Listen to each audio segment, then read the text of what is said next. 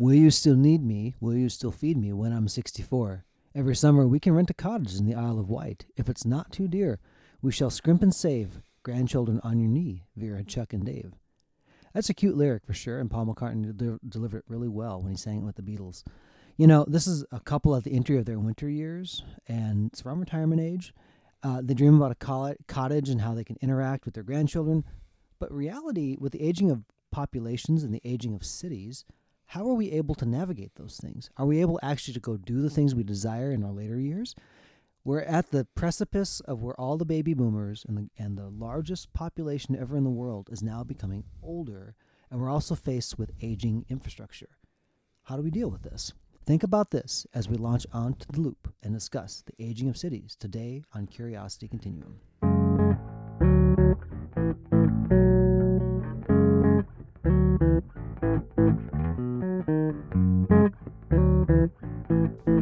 Hey, everybody, this is Josh. And this is Brian. Thank you for joining us today on Curiosity Continuum. For those of you tuning in for the first time, Curiosity Continuum is a podcast and movement started by two lifelong friends who want to spark your curiosity, help you integrate this information, and enhance your everyday contextual awareness in a constantly changing world. We do this with you by sharing conversations that, you know, Brian and I just have, and we have these ideas, so we want to share them with you that explore, examine, and reframe common practical topics. And if you want to receive updates when new content's available, please be sure to hit subscribe on your favorite podcast app so you can receive notifications when there is something new to listen to. We appreciate you, our listeners, for engaging with us and sharing your own curiosities as feedback to Josh and myself, and also, more importantly, sharing it with others and having a conversation of your own. And, and as always, you can find us on um, www.curiositycontinuum.com and all of our socials on there. And you can guys can get back to us. You guys have been doing a great job with that. Um, and when I say guys, I mean everyone. So We did grow up in Minnesota, so guys means guys and gals. guys is everything. so, in today, Brian and I are going to talk about um, aging of cities, and this is something that I have a little more maybe experience with directly because I live in southwestern Florida, and so we have a lot of snowbirds that go back and forth. And my city I live in is a very young city in Florida. It's the average age is around thirty nine, so it's kind of like one of those where all the working people kind of migrated to. But I have also lived in cities like Venice, which is one of the oldest median ages in the country at like 65 or something like that. Yeah. So I can kind of see where, like, as the city grew and then it became more seasonal, it just kind of like stayed there. Right. And so today we're going to talk about this. And I know Brian has uh, kind of a way to start this, but so this is just kind of like some con, you know, context for you guys to kind of like get where we're talking about. Yeah, and so when we say aging of cities, there's also there there's two different really factors that we're going to probably address the most today. It's going to be a the actual people that Right. are aging that are coming to cities, but also it's talking about the aging of the city The itself. infra- infrastructure. Right. Um, if you think about major metropolitan areas, especially in the United States, they were built in an age when accessibility and dealing with, with those type of things wasn't really the top consideration. Well, not only that, but a lot of them were built up during the New Deal. right. So that was to get people back to work in the 30s, 40s, 50s. And so now we're looking at like 50, 60, 70 years out. Right. You're dealing with the Next year's- generation that built that or their parents built that and now they're aging out. Right. So now we have to kind of like think like, okay, this needs to be A, replaced, B, updated. Because like Tampa, I mean, as a Tampa, I love Tampa as a city, but you can't get around in that city unless you have a car. Right. And that, some of that is um, you people assume that you could get around in a car. And Right. so when we talk about um, s- seniors or whatever like that migrating, one thing you should pay attention to if you you are kind of looking at how businesses and trends will happen is that you're going to see more and more boomers that have more of a desire to kind of spend their their winter years enjoying what they've built all their entire life. Sure. So they may go into a like a resort style seniors housing unit, you know? I know my mom's looking like my mom. She would love that if like it had like quilting and everything she wants to do in just like this little area that they would just meet like once a week or whatever. She would love it. She, it builds a community. Sure. And so, you know, in, in seniors housing too, guys and gals, there are like different levels of care. Mhm. Generally, it's broken up into like uh, independent living, where you need Right. maybe help like remembering some things, assisted living, where you need some more help actually getting around and doing things, and memory care, which is actually um, not necessarily like where you will die sooner. It just means like your mind has has slipped or gone. Yeah, you need help like paying your bills. You need help remembering, you know, take your meds, all that kind of Yeah. stuff. Eating, even for Yeah. some of these people. Yep. And for some folks, especially who, who have struggled with Alzheimer's or something, Right. their body's perfectly healthy, but they have very particular needs. So the the not only the uh, places where people can live, but also the care that is provided to folks Right. i- are big industries that you should be watching, and it's very much a recession-proof type of industry. And just kind of putting that out there for people who are kind of minded to what does this actually look like. More and more people, I think, thought like, hey, you know, as I get older, I'll just downsize, I'll move, move out to the suburbs, and I'll be that. And they assume one thing. They assume they're going to be the same as they were when they were younger, just older. Yes. and the way that they were tuned to think about when you should retire, the average age of when you actually lived to was a lot younger. Right. Not only that, but I remember like my grandparents at like 55. I mean, I love my grandparents, but they looked terrible at 55.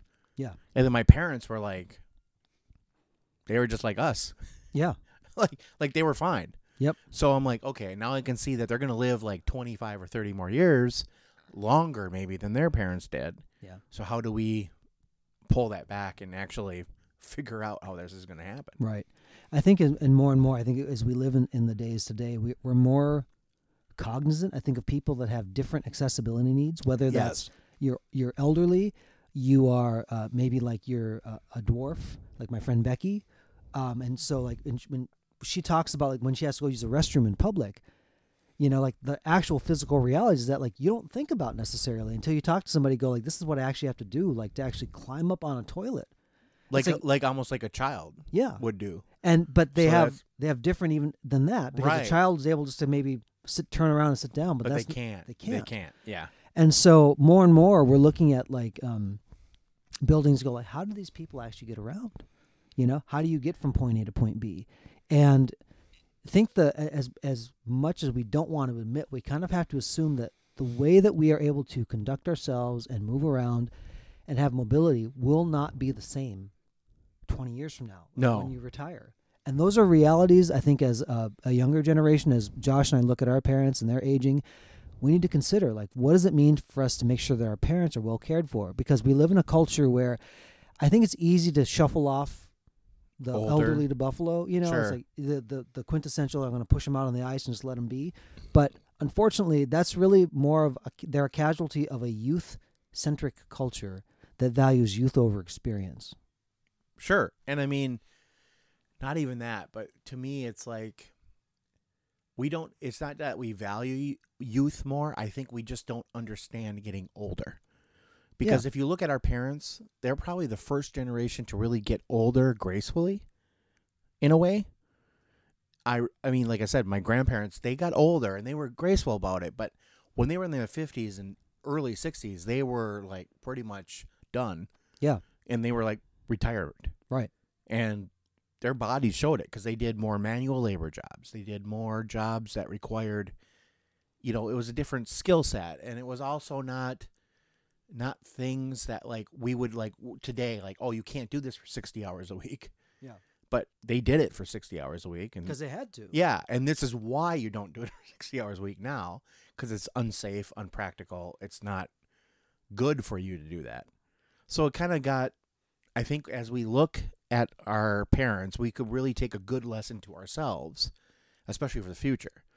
Like 20 years from now, I think that our generation, like Brian and I, so we're like we're like about 40. I think that we can really look to that and say, look, we're going to be a lot like them. And we're going to be like all there. We're going to have medical advances. We're going to have all this stuff. How do we make sure that we can still be independent or do what we want to do and not rely on family, friends, Yeah. loved ones, kids? Yep. Because my dad always used to joke that his retirement plan was to have kids. And, you know, kind of true. and then he goes, "Oh, I'm just going to go over to your house three days, three months a year, and Um, and then go over to to your brother's house three months a year, and your other brother three months. I go, yeah, Dad, but that's nine months, and there's twelve months in a year. Right. so what are you gonna do for the rest of it? you know, and I was always kind of joking about it, but silently sweating because I'm like, is he gonna come to my house for four months? but I mean, that's kind of the thing, you Yeah. know. So you're kind of thinking of that. You're like, okay, how do we make this so not only is the city itself like safe, Yeah. practical, but also how do we make it so that maybe we don't have to go to like a special community? Yeah. You know, like why can't the city just be like that? Right. Or, you know, if you look at um, like Hawaii, like Yeah. so my, my friend lives back out there and she grew up there and came to Nashville and then moved back and she's married there and has children and the because there's not enough land in Hawaii just for everybody to own their own home, like Sure. on the mainland, there's a lot of multi generational homes, you know, where it's like they build on like the sidecar and that's where like the young families gets their start, right? Because it's actually affordable. They can expand on land and they can do that. It's a different care model entirely. And I think for for our generation, the Gen Xers and anything past or younger than that, you're looking at the very real situation where any of the government sponsored like pension or care mechanisms are Not not, gonna- be present. They're not going to be there. And right. so what we're faced with also is like as we age, as we do that, like what are the things that we are doing to put in motion? So if you want to take it from a purely selfish standpoint, say if we take care of our parents well, it's actually laying the groundwork for every other generation that's going to come after that to make sure that we can as a society function well, you know, at whatever Right. age that we're at. Right.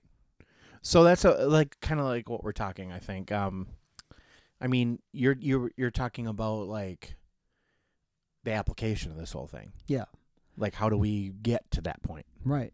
Uh, as a personal responsibility thing, we need to look at a how we're making sure that our parents are cared for. Are they being cared in a way that's meaningful to them?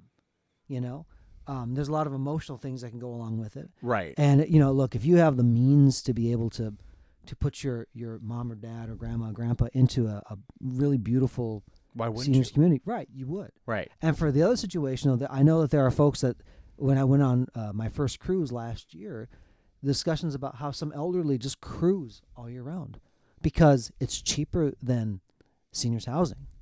And you have a 24/7 crew that if you call them, they'll come to you, they'll do your laundry, they'll bring you all the food you want, there's And, uh, all the activities. How long till they get wise to that? right. yeah. But you know what? That, Right. That's still fine, and that's what they're doing because it's actually cheaper to live. true. Now, some seniors are saying that's an adventure.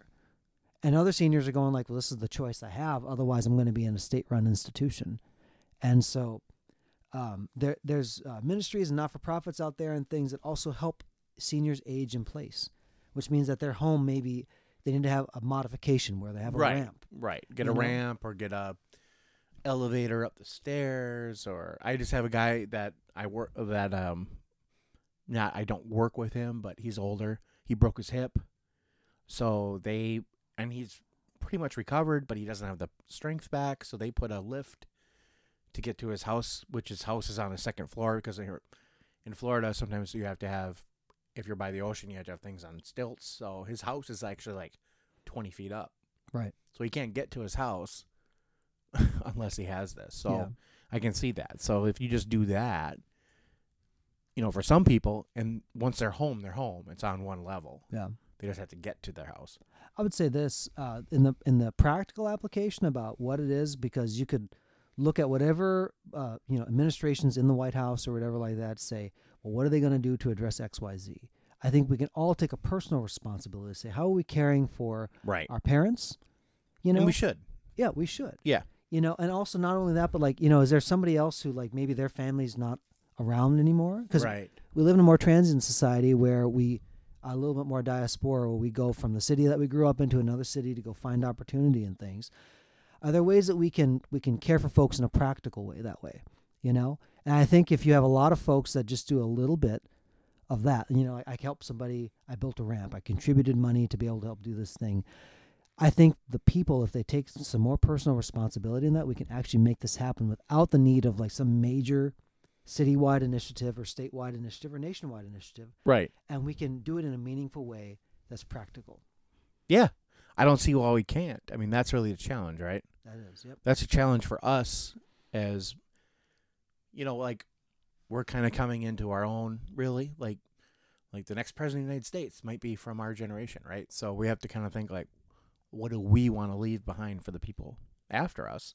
Well, we, well, we got to take care of the people before us too. Right. And that's just making sure that uh, you you recognize people's value regardless of whether they can. Yeah, um, they still have value. It's not, you know, maybe they're not working every day or whatever. They still have knowledge, experience that they can teach us. we want to kind of leave this too is that um, as much as we would talk about here's the different age groups or different things, remember that in a community that's integrated where you have, you know, like the young with the old and everything, it helps it helps the young be be mentored and do well, and also helps the the elderly Understand the younger people. and they have a purpose again Yeah, too. It's not yeah. just like you put them out to pasture because that will age somebody really quick if they feel like they don't have purpose in their life anymore. Right. You know, it could be as simple as taking care of a plant or taking care of a pet, or just interacting with with uh, you know younger folks, and it really makes a big difference. So, anyway, in this uh, the takeaway also is just to think about that. Like, what are some practical things now? And I know that they're emotionally difficult sometimes to think about. Right. Is what things can you start addressing in your own life, with your own family, with your own loved ones, about how you could start to prepare for that because it will come to you, and it's a matter of like, are you willing to do some of the little bit of prep right now to start thinking about it and have those tough conversations right. because at one point it will come to your door and we want everybody to be as prepared as possible so that everybody can live their best life to the end of their life here on this earth. Yeah. I think that's a great place to put a comma, huh, Brian? I think so too. So until next time, this is Brian And this is Josh. for Curiosity Continuum.